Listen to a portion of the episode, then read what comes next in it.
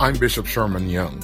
Each week, the Word Break podcast answers questions about God, faith, and other spiritual issues. Here is this week's message. Forgotten miracle. That's what I'm tagging this text, the almost forgotten miracle in Mark chapter eight. Tomorrow night, I'm going to preach from the subject, Get the Hell Out. But for tonight, God Almighty, the almost forgotten miracle.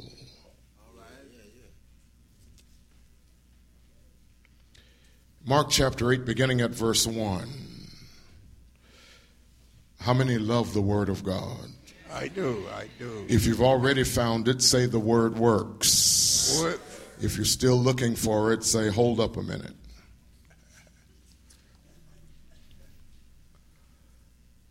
Mark chapter eight. As we come into Mark, we recognize that he is a man that presents the gospel in a very concise manner. He follows Jesus around like a cameraman would in our day, like a videographer. And he's very, very meticulous in what he what he presents to us. And with this, he presents a miracle that is almost forgotten.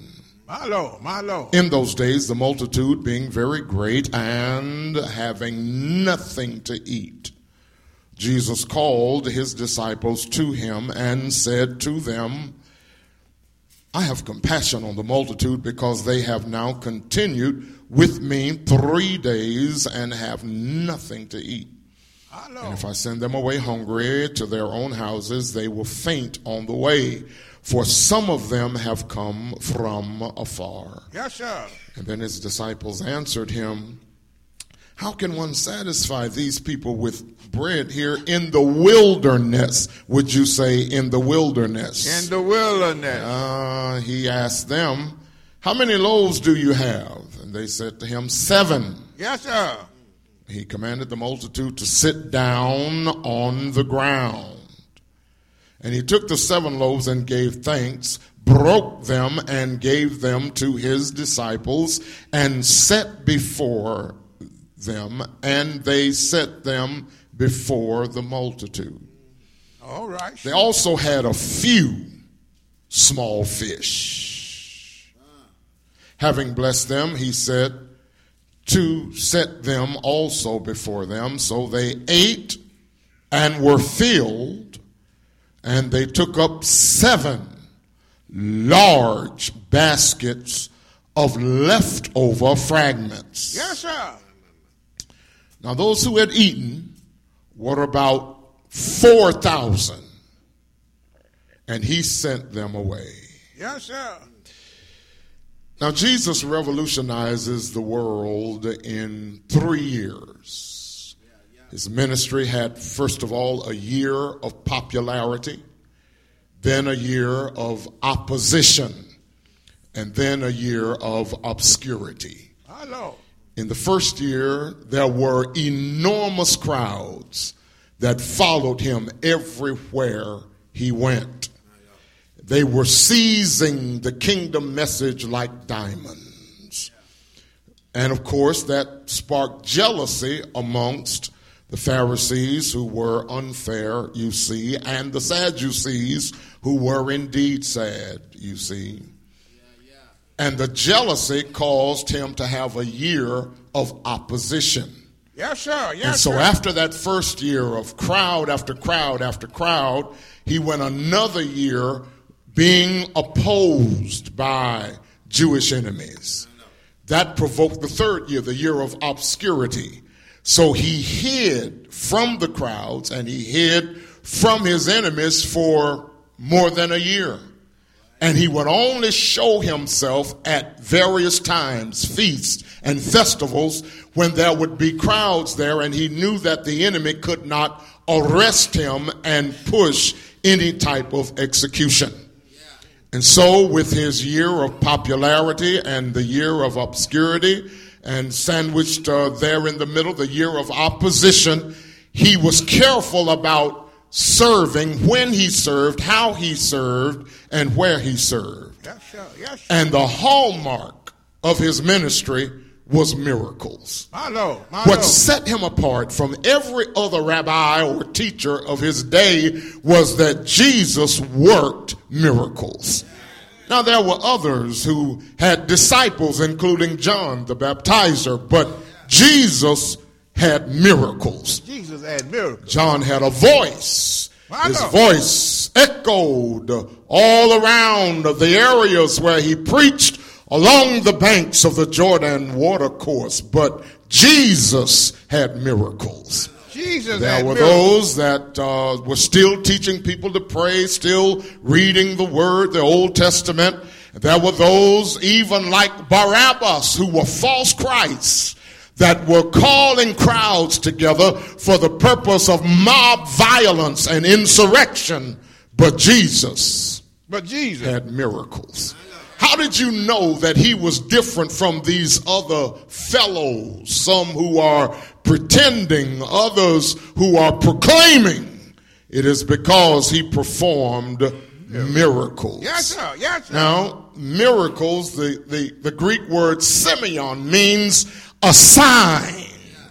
So the miracles of Jesus were signs. John of his person, yes, signs of God's presence, and signs of God's power. The reason miracles were so important was that miracles demonstrated the power of God. He never wanted people to serve the idea of miracles, but rather to follow the God whose power caused those miracles to happen. Yes, sir. Even yes, sir. Today, he doesn't want us to be chasing after miracles. The Bible said, these signs shall follow those that believe. It did not say those that believe should follow after signs. And in too many cases today, you've got people running around looking for a miracle when you're supposed to be looking for the Lord. It's not the miracle, it's the God of the miracles. It's the God that causes miracles to happen yeah, yeah. that we should be drawn to.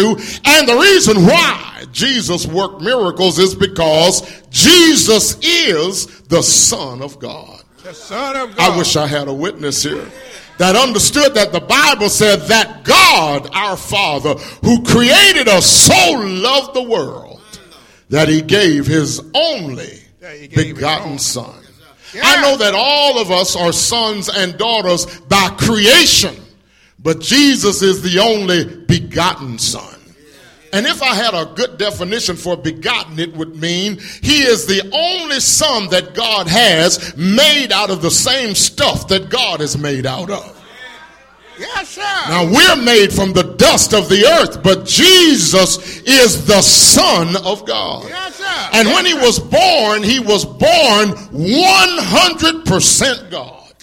Yeah. And at the same time, one hundred percent man. Yeah, yeah. He is the God-man, not fifty percent God and fifty percent man. He is all God. Yeah, yeah. And at the same time, he is all man.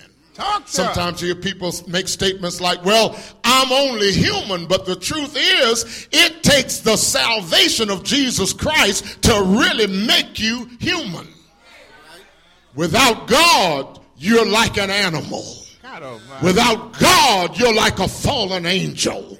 Without God, you're like a demon spirit. Without God, you are less than a man, less than a woman. It takes God in your life to make you really human. Yeah, yeah. And so Jesus is the Son of God. Can you say he is, he is. the Son of God? Son but of not God. Only is Jesus the Son of God, Jesus is God the Son. Yes, sir. So when you look at him, you're not looking just at one born in Bethlehem, working miracles, died on a cross, and was raised from the dead. You're looking at God himself. You're looking at God. You're looking at the reflection of God. If God looked in the mirror, he would see Jesus looking back at him. That's why the unknown writer of the book of Hebrews talks about him in chapter one and calls him the express image of the person of God. Meaning that if God took a selfie, the picture would come back as Jesus. Yeah, yeah.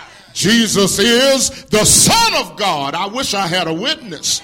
Yeah. And at the same time, Jesus is God the Son. Yeah, yeah. And although atheists deny him and agnostics doubt him, I'm here to tell you tonight, Jesus is. Right after the shootings the other week, I heard one of the commentators on one of the great news networks make mention that people were calling for prayer. He said, I don't believe in prayer. Listen to this. Because I'm an agnostic and I don't believe in this God that people talk about. He said, as a matter of fact, in America, Sunday has become just another Saturday. Wow. That God. But I'm here to tell you, Jesus is. And for those who would get upset and for those who would think that God is angry when people talk like that, I'm here to let you know God welcomes that type of a challenge.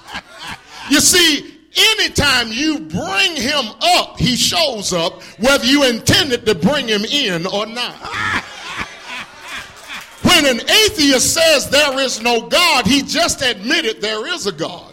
Because he had to stop and think about God one way or the other before he opened his mouth. And the very thought of God, considering God, wondering about God, establishes the fact that God is real. Yeah, yeah. No, the God I serve, he doesn't run from a controversy. He welcomes your questions. Yeah, he yeah. welcomes your doubt. Because doubt is always the prerequisite of faith. What you said. And on your deathbed, who are you going to call to for mercy? I wish I had a witness here.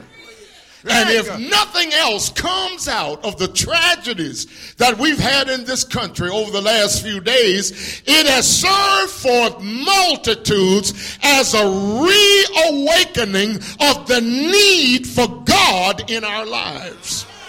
I hear the mayors talking about prayer, the governors talking about prayer, and although they may, talk, may be talking about some God that we don't serve, it reminds the backslider that you still need God.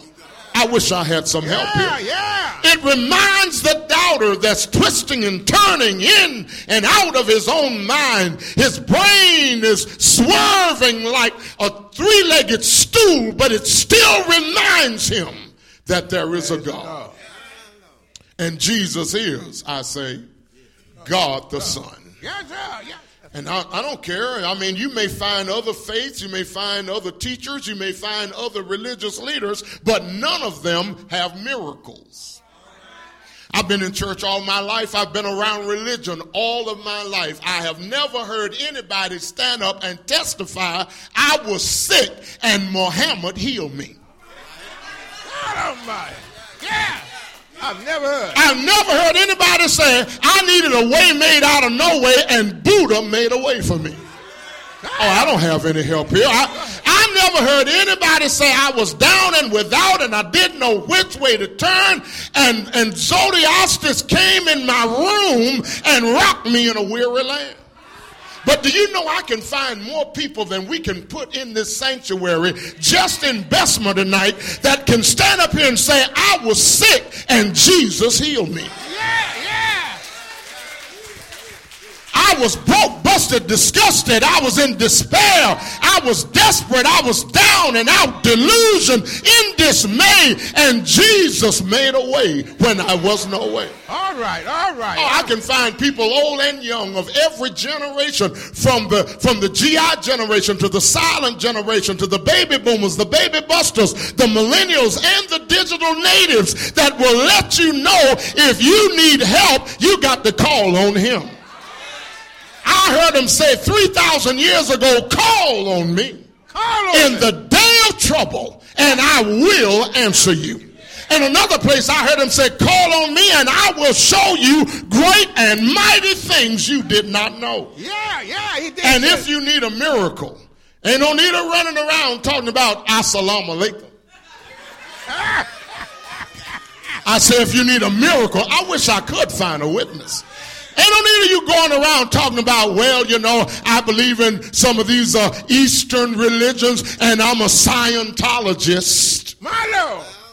You need to find Jesus. I say he is the only one I know yeah, yeah. that has miracles. Yeah, miracle. And on his flag flies miracles. Yeah. Hear you, Sherman. The banner over his head says miracles. My Lord. And the greatest miracle of all is salvation. He may heal your sickness, but you can get sick again. Yes, sir. I don't have a witness here. He may help you with your bills, but you may get in debt again. But if he ever saves you, it's a done deal. Yes, sir. You're saved forever. That which God has put in his hand, no man can pluck it out. I say you're saved forever. And I and I feel sorry for some of my brethren that have been preaching you can be saved and lost, I then saved again and lost again. I feel sorry for I you that you don't understand that when God saves a man or woman, listen, ain't nothing for them to go back to, because if any man be in Christ, what he is, he is a new creature. New creature. All things are passed away, and all things become. The truth is, when he saved me, he erased my past. Yeah, yeah. I said, when he saved me, he I was I was born wrong the first time. So I had to be born again. You know, first time I was born, my mother told me about it. But the second time I was born, I told my mother about it. Because when he saves you, he it is settled forever. And that's a miracle. And when you look in the Bible, understand that the miracle is prophetic for us. And this miracle, the feeding of the four thousand, yes, sir, is almost forgotten. Because it's, it's kind of hidden, you know, behind the feeding of the five thousand. Yes, sir. Yes, sir. Now, everybody knows about the feeding of the five thousand. As a matter of fact, with the feeding of the five thousand, all four writers of the Gospels talk about that. That's the only miracle all four of them talk about. Matthew, Mark, Luke, and John all talk about the feeding of the five thousand. But this one that we've read, the feeding of the four thousand, is only written by Matthew and Mark. It's almost forgotten. Well, why is it almost forgotten? Well, you know, that five thousand miracle, that was huge. Matter of fact, it was larger than five thousand. Yes, sir. It said, five, not counting five, women man. and children. I, I need a witness here. Yes, sir. So if the if if the men, five thousand men, if most of them were married, that would increase the numbers. Yes, sir. And back then, they practiced, you know, one man could have more than one wife. So some of those dudes had two or three wives. That's going to bump it up a little more. And then if they had children, one, two, three, four. And some of y'all come from families where mom and daddy had ten children. Yes, sir. So that miracle, we could be talking about twenty, twenty-five, thirty, thirty-five, forty thousand folk could have been there, but they only counted the heads of the household. Yeah, yeah. The priest of the home. five thousand men, but the four thousand says nothing about women and children. And you know how we are. We think the bigger it is, the better it is.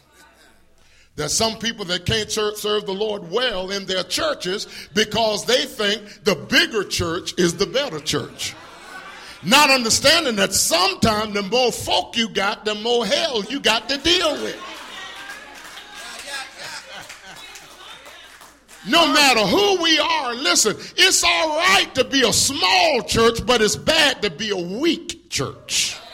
Yeah, yeah, yeah. Because no matter what number we have, if we are dedicated to God, if we have a vision that's pushing us forward in serving the kingdom of God, if we are doing what the word says do, small in number does not mean that you won't be powerful in the Lord.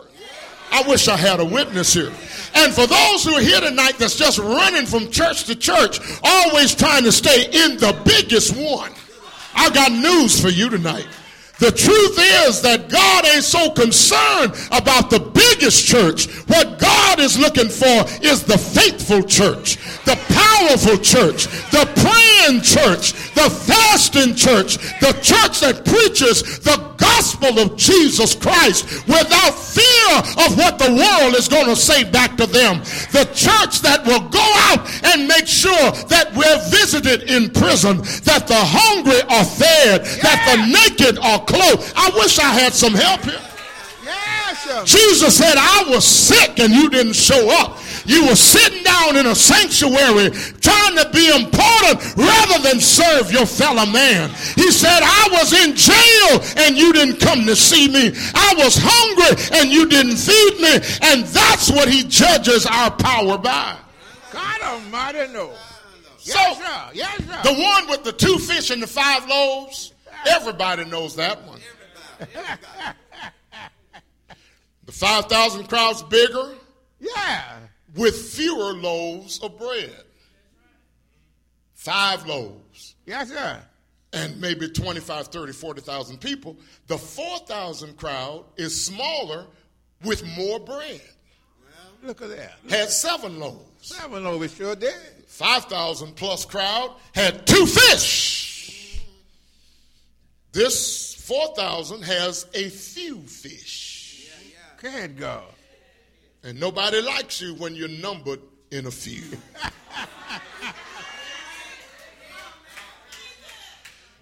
The five thousand plus crowd was with him one long day. But the four thousand crowd was with him for three days. Can you say three days? Three days. Three days. The yes, five thousand crowd, there were twelve baskets of fragments left over. But in this four thousand crowd, there were seven baskets left yeah. over. In the five thousand crowd, the disciples debated with Jesus on a solution. Yeah, yeah. He said, what shall we do to feed this many? And they kept saying, we ain't got enough. We don't have enough. We don't have enough. That's right. He said, well, what do you have? Oh, really nothing. There's a little boy here. Let me tell you, Master, how pitiful this is. A boy over there has a lunch, and he's the only one with food, and he only has like five biscuits and two sardines. Yes, sir. That's all that little boy got. And Jesus said, now tell, tell me, tell me now, what do you have? Yeah. And y'all, they counted everything but the most important resource. They said they had five loaves. They said they had two fish. And then, Doctor Foster, they said they had two hundred pennies. But they forgot that they also had one Jesus. And the truth is, if you ain't got but five loaves and two fish and two hundred pennies, if you put Jesus with that, that's more than enough.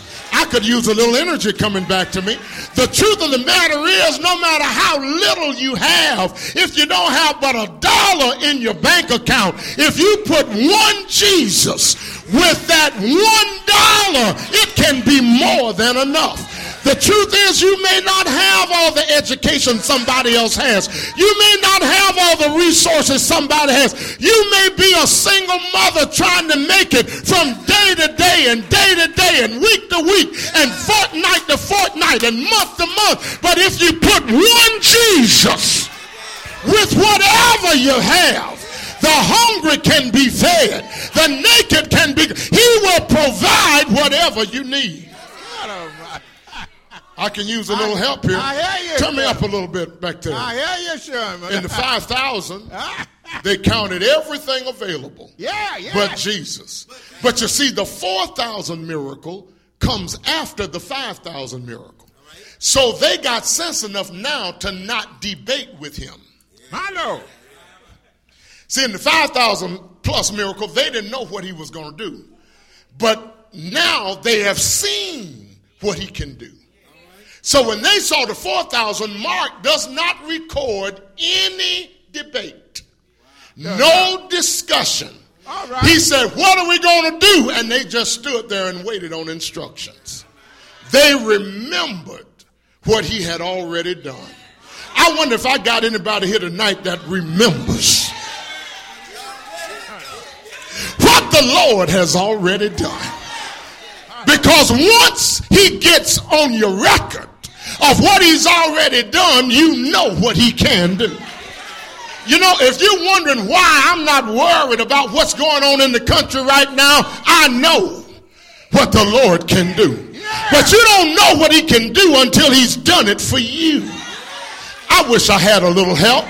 You could be sitting here tonight listening at those testimonies, open heart surgery and other things, and that sounds good and you say amen, but you don't really know what he can do until he has to come in your sick room, until he has to hold your doctor's hand.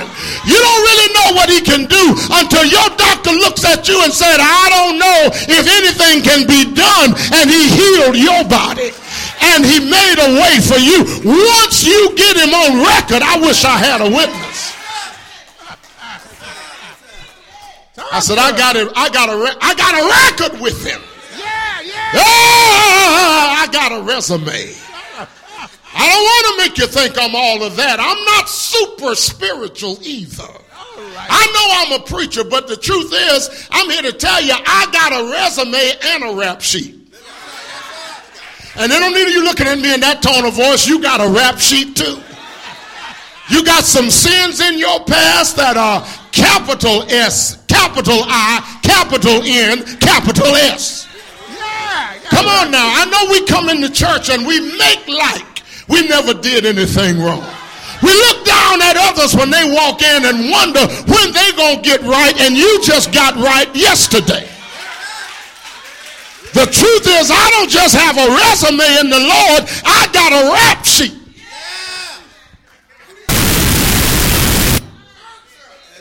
Yeah. Everybody in church wants you to look at their resume. Listen at them. Oh, I've been in church for years. Oh, I remember when Mother Cornbread used to sit over there. Oh, I remember when Deacon Collard Green used to pray till it looked like the roof was going to fall down in the church. Yeah, but what about when you was in the club and barely got out alive? Oh, I don't have any help around here. What about when you got so drunk you don't even know how you got home? What about when you got so high it took you three days to come back down? What about when you slept with somebody and you don't even know who you slept with or what happened when you slept with them? Oh, you got a rap sheet. Don't look at me in that tone of voice. If anybody ought to be shouting in church right now, it ought to be you. When they sing Amazing Grace, you ought to come up here and lead the church in it.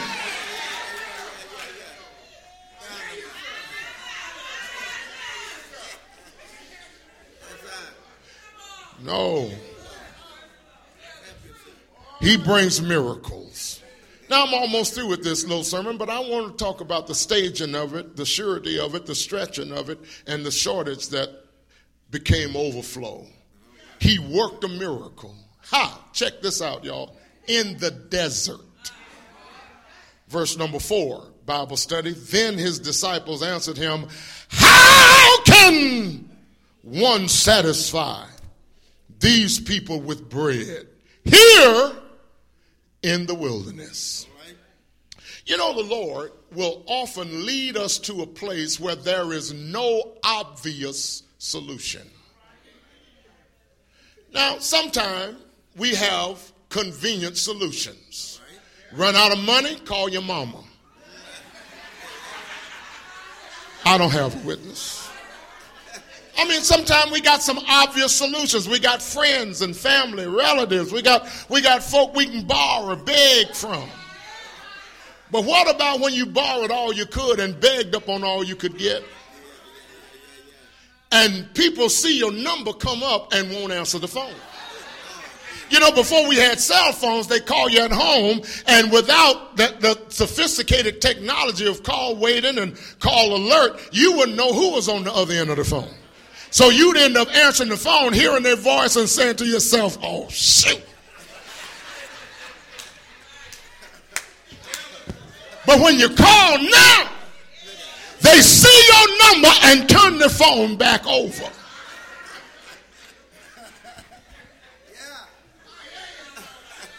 Anybody ever been unemployed?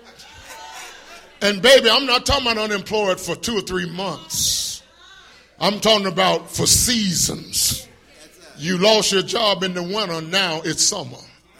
Then fall, then it's winter again. Now it's been over a year. Your pennies have run out. All any any any little assistance Obama signed up for, it's run out. You're in the wilderness. Anybody ever invested all they had in a marriage and it fell apart? I mean, dude just went plumb crazy. You giving your heart, giving your best, trying to be the best wife you can be and trying to do things the way you were taught to do them at the church, and you're trying to live the life, and then the next thing you know, he has messed up everything.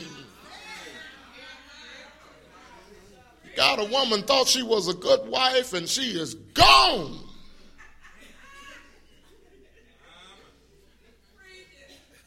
That's the desert. So many people come to church in the desert. You're probably sitting next to somebody right now. If you looked at your neighbor, I mean really looked at them to know that they're in a desert. Because you know at church we can hide it real good. We know when to say hallelujah. We know when to say praise the Lord. We know when to wave our hand. And we got everybody on our row thinking that we're doing good. But I'm here to tell you, there's some folk in this room tonight living in the desert. You left the desert at home. You brought the desert to this service. And you hate to go home when you leave here. You go out and get in your car tonight and wonder, can I go anywhere else? The desert is the place of desolation. But here's what I need you to remember, child of God. It's not only the place of desolation. The desert is a place of development. Because spiritual champions come through the desert. Name anybody you want to name in the Bible that was a great person, and I will show you the time they spent in the desert. Greatest one in the Old Testament, Moses, grew up with a silver spoon in his mouth. A prince in Egypt, living in the home of Pharaoh. Messed it up. Have you ever messed up at the prime of your life?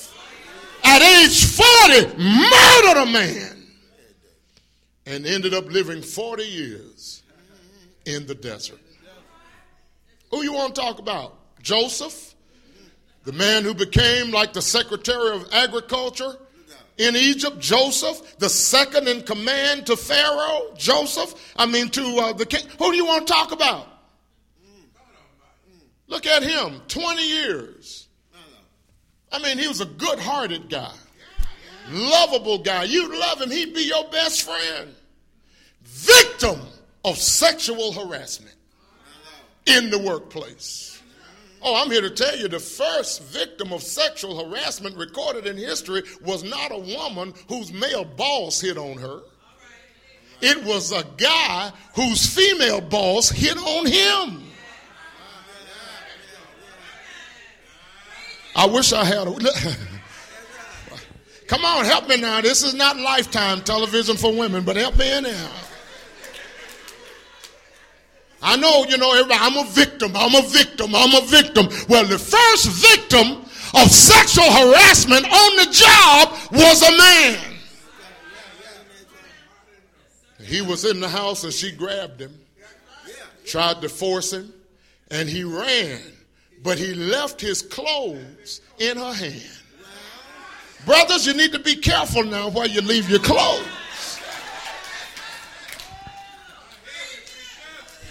Because when her husband got home, she held up his pants and said, look at this. He abused me. But he became the great one. Come on, y'all. Who you want to talk about? Let's go straight to the top. Jesus. He experienced the wilderness.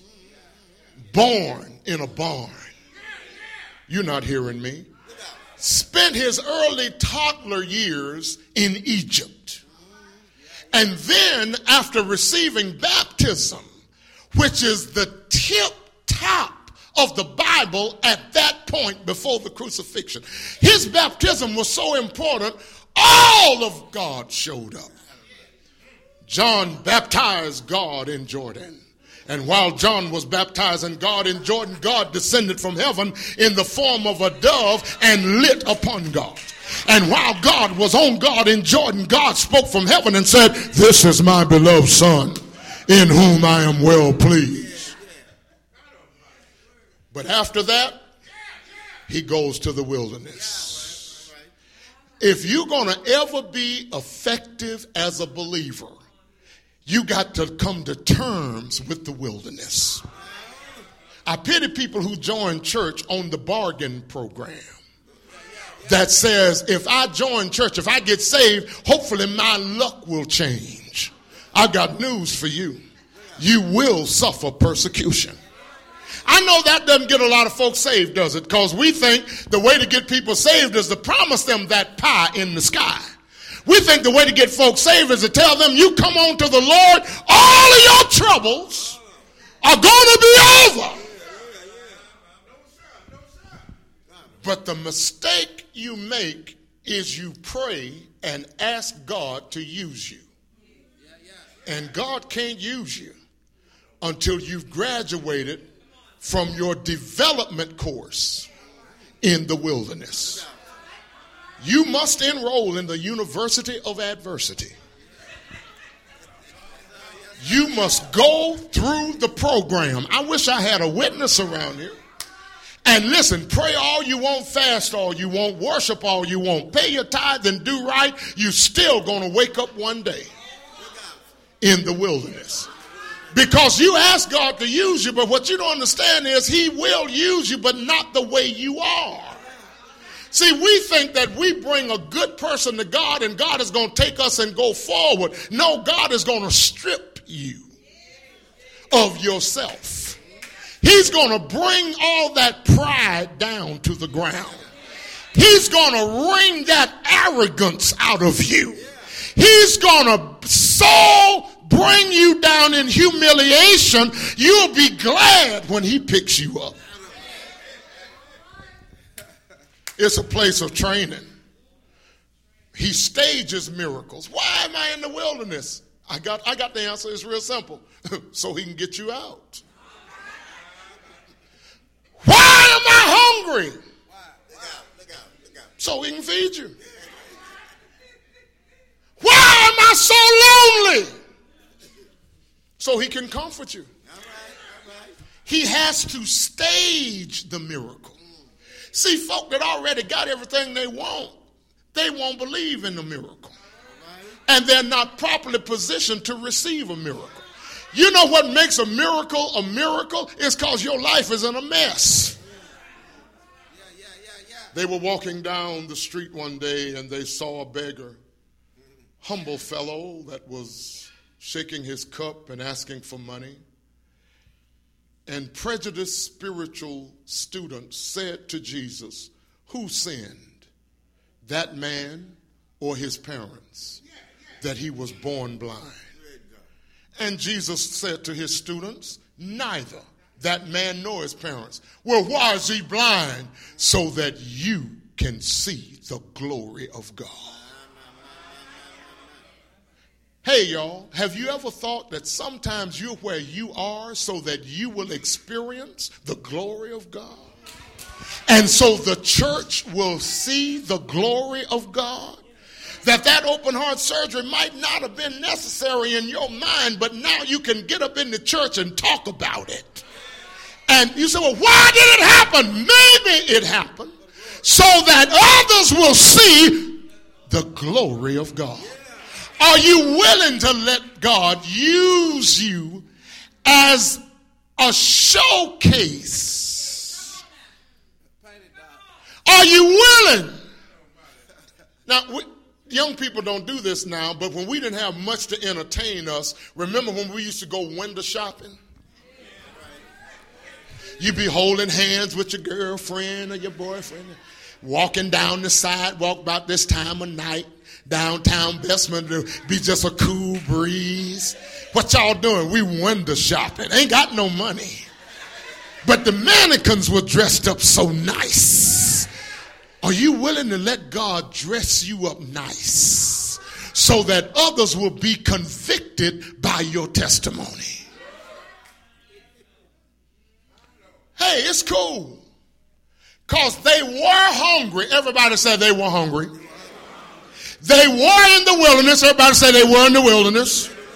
It had been three days. Everybody said it had been three days.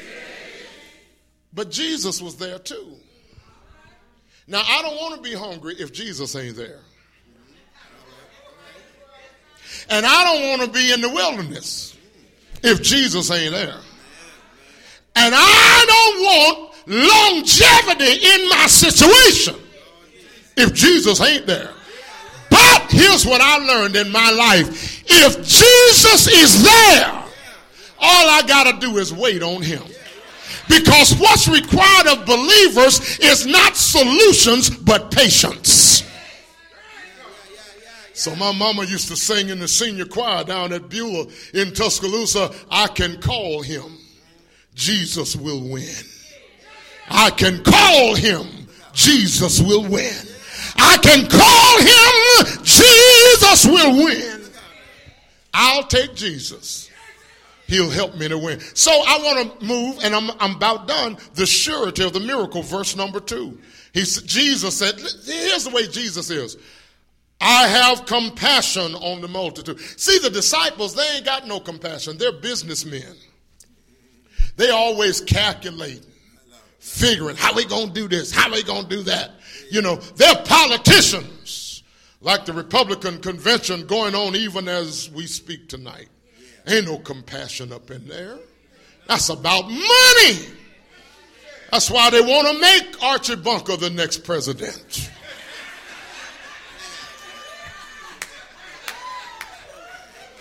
That's about money. After all, we are trillions of dollars in debt. So they're thinking you put a billionaire in the White House, we can at least make a payment on that debt.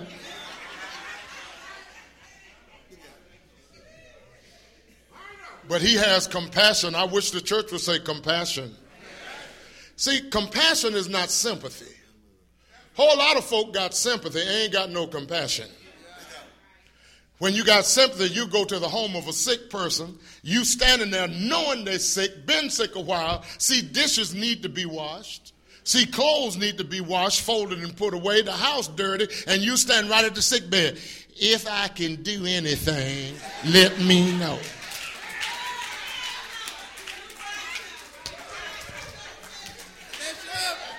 No, but sympathy will say, let me help you here. Let me take care of these dishes for you. They'll almost have to stop and say, no, baby. Oh, no, uh-uh, honey, I got it, I got it, I'll do it. Well, no, baby, you ain't got to do it. Listen, I'm here to help you out. I didn't just come to get a report and call somebody. I don't think she going to be there much longer. Look like she going down.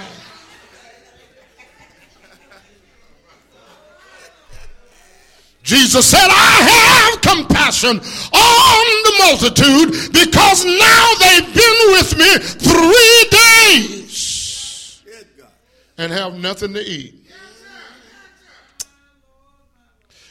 Now, you know, I'm through, but you know what? What got me? He fed them and didn't even know them. I mean, folk, you ain't known but three days. You can't hardly remember their names. I don't know about you. I've been in church a long time. I got saved a long time ago when I was eleven years old. I got off that mourner's bench on a Wednesday night about this time of night, and I walked up, and you know back then they didn't they didn't ask you no questions. Now we interview everybody, you know, do you believe? Do you? Yeah, but back then you had to talk for yourself. I got off that mourner's bench and my father looked at me. He said, son, how do you feel? And I, I had to take it from there. I, I said, I feel like God has endowed me with the Holy Ghost. I didn't know what that meant, but one of the preachers that preached his revival one year had preached on being endowed with the Holy Ghost. So I figured if I said that, that would be the password to get me in the church. He said, son, how do you feel? I said, I said, Daddy, I feel like God has endowed me with the Holy Ghost. He said, you do? I said, yes, sir. He said, say on. And I said, and I want to join the church. You do? I said, yes, sir. You want to be baptized? Yes, sir. And then they always ask you this. Are you willing to be governed by the rules and regulations of this church? As if I knew what the rules and regulations were. Not only did I not know what they were, but the way they acted in a business meeting, I don't think they knew what they were either.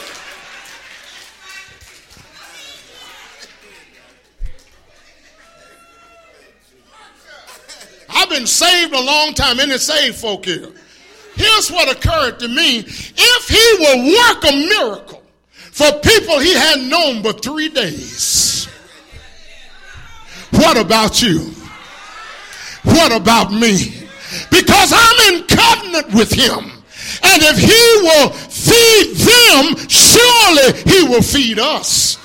If he would heal strangers, surely he will heal us. If he will make ways for people he doesn't know, surely he'll make ways for us.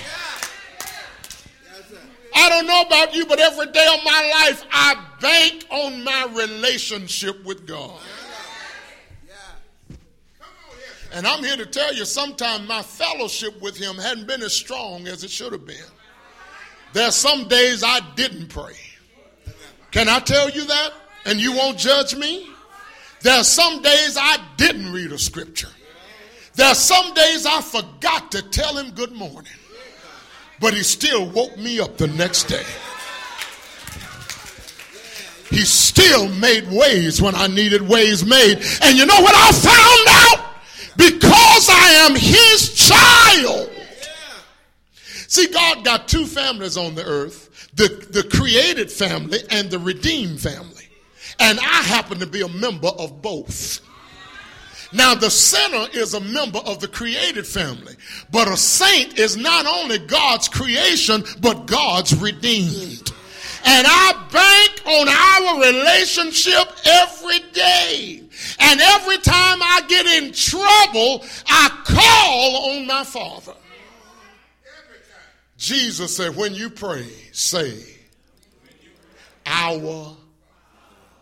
You know, in the Bible, never before had God been called Father. Look through the Old Testament. You don't hear Moses calling him Father.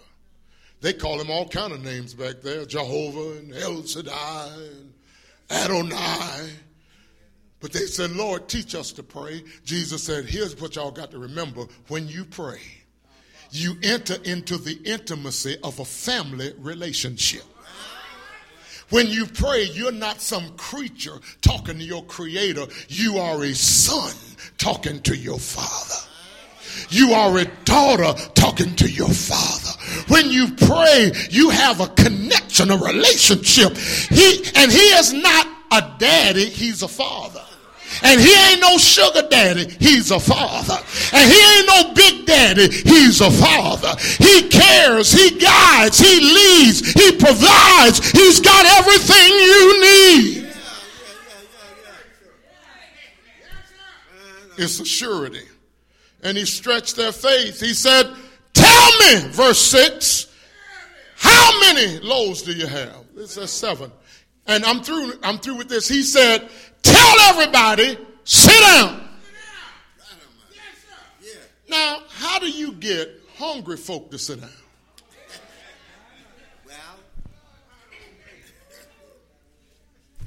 In other words, no sit down, no miracle. Well, they've been out there hungry three days. I said they haven't eaten or ate in three days. How you get them to sit down? You know why there was an uproar in Turkey? Hunger. You know why you see in the darkness of the night young people marching, shouting no justice, no peace. Hungry. You know why you see governments overthrown? Hunger. How do you get hungry people to sit down? Here is a man, he's got his wife and children. He is their hero. His children have been pulling on his clothes for two days. Daddy, I'm hungry. This man feels a responsibility to go out and find food for his children. His wife, and you know how women can do, ain't you gonna do something? What kind of man are you?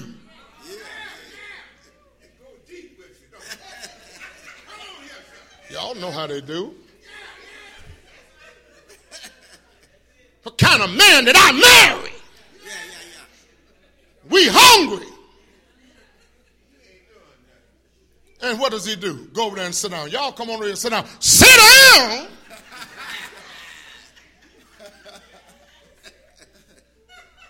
Why do you think they even included that verse in here if it were not to let you know? If you don't stop looking out for yourself as number one, God cannot look out for you. Oh, you're not hearing what I'm saying. I'm not saying be irresponsible. Oh, no, I'm not saying that. I'm saying when you're in a position where can't nobody help you but God, you need to get out of his way. Sit down. And he broke fish and bread. Late Doctor L. Brasher said he'd break the head off of a fish and another head would pop up. Ah, every time he'd break fish, there'd be more fish. Because remember, in whose hand the fish and bread is being broken. I wish I had some help around here. It's the same hand that made fish to begin with. It's the same hand that made the grain that grows out of the ground for bread. And in his hand, little becomes much. And everybody, can you say everybody? I'm looking at my chair now. I said, can you say everybody? Everybody got fed. And there were leftovers. Because God can never provide enough. He always provides more than enough. It is not his nature to give enough. It is really his nature to do much more than enough. You see, the Bible said, where sin abounded, grace did much more abound. Whenever you deal with God, you're always dealing with much more, because he is the God of overflow. He is the God of increase. He is the God of multiplication. Maybe the problem is we're praying too small. We only want God to meet the need, not understanding that his record is that he provides more than what you need. Not just enough meal and enough oil for one day, but the meal barrel will run over and the oil will not fail in the cruise. He is the God of much more. And he even said, when you come to my house, bring ye all the tithe and put it in the storehouse, and see me open the windows of heaven, and then see me pour out a blessing you won't have room He is the God of much more. But you know what I want to tell you? The reason why we got this miracle, it happened on the third day. Can anybody say third day? Jesus is a third day Savior. Abraham took Isaac to the mountain as a sacrifice, but on the third day there was a ram caught in the bush. Jesus goes to the wedding at Cana of Galilee, and on the third day he turns water into wine.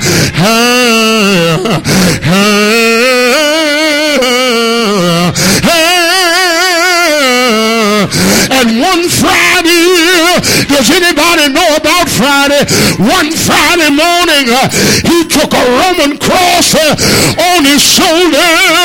All night, uh, Thursday night, uh, they marched him uh, from Judgment Hall uh, to Judgment Hall. Uh, and Friday morning, uh, he was hung up uh, for our hang-ups. Uh, they hung him high uh, and they stretched him wide. Uh, one Friday morning, uh, the sun went down uh, in the middle of the day. Uh, one Friday morning, uh, darkness covered the earth, uh, and the earth began to shake uh, like a man with Parkinson's disease. Uh, one Friday morning, uh, he died uh, on that cross. Uh, but three days, uh, can anybody say the third day? Uh, three days later, uh, he rose from the dead uh, on the third day, uh, and his grace is sufficient. Uh, uh,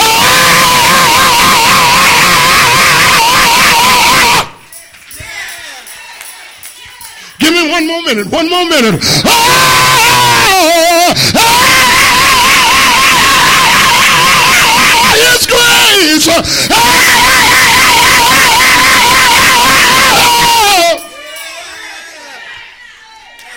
His grace, I said, his grace. He was one that went in the ground, but he's been multiplied. He was God's son that went in the ground, but I heard him say, except a grain of wheat fall into the ground, it abides alone. On the third day, he rose, and because he lives, look at us in here tonight. We live, we live because he lives, because he lives. Yes, all of my fears are gone.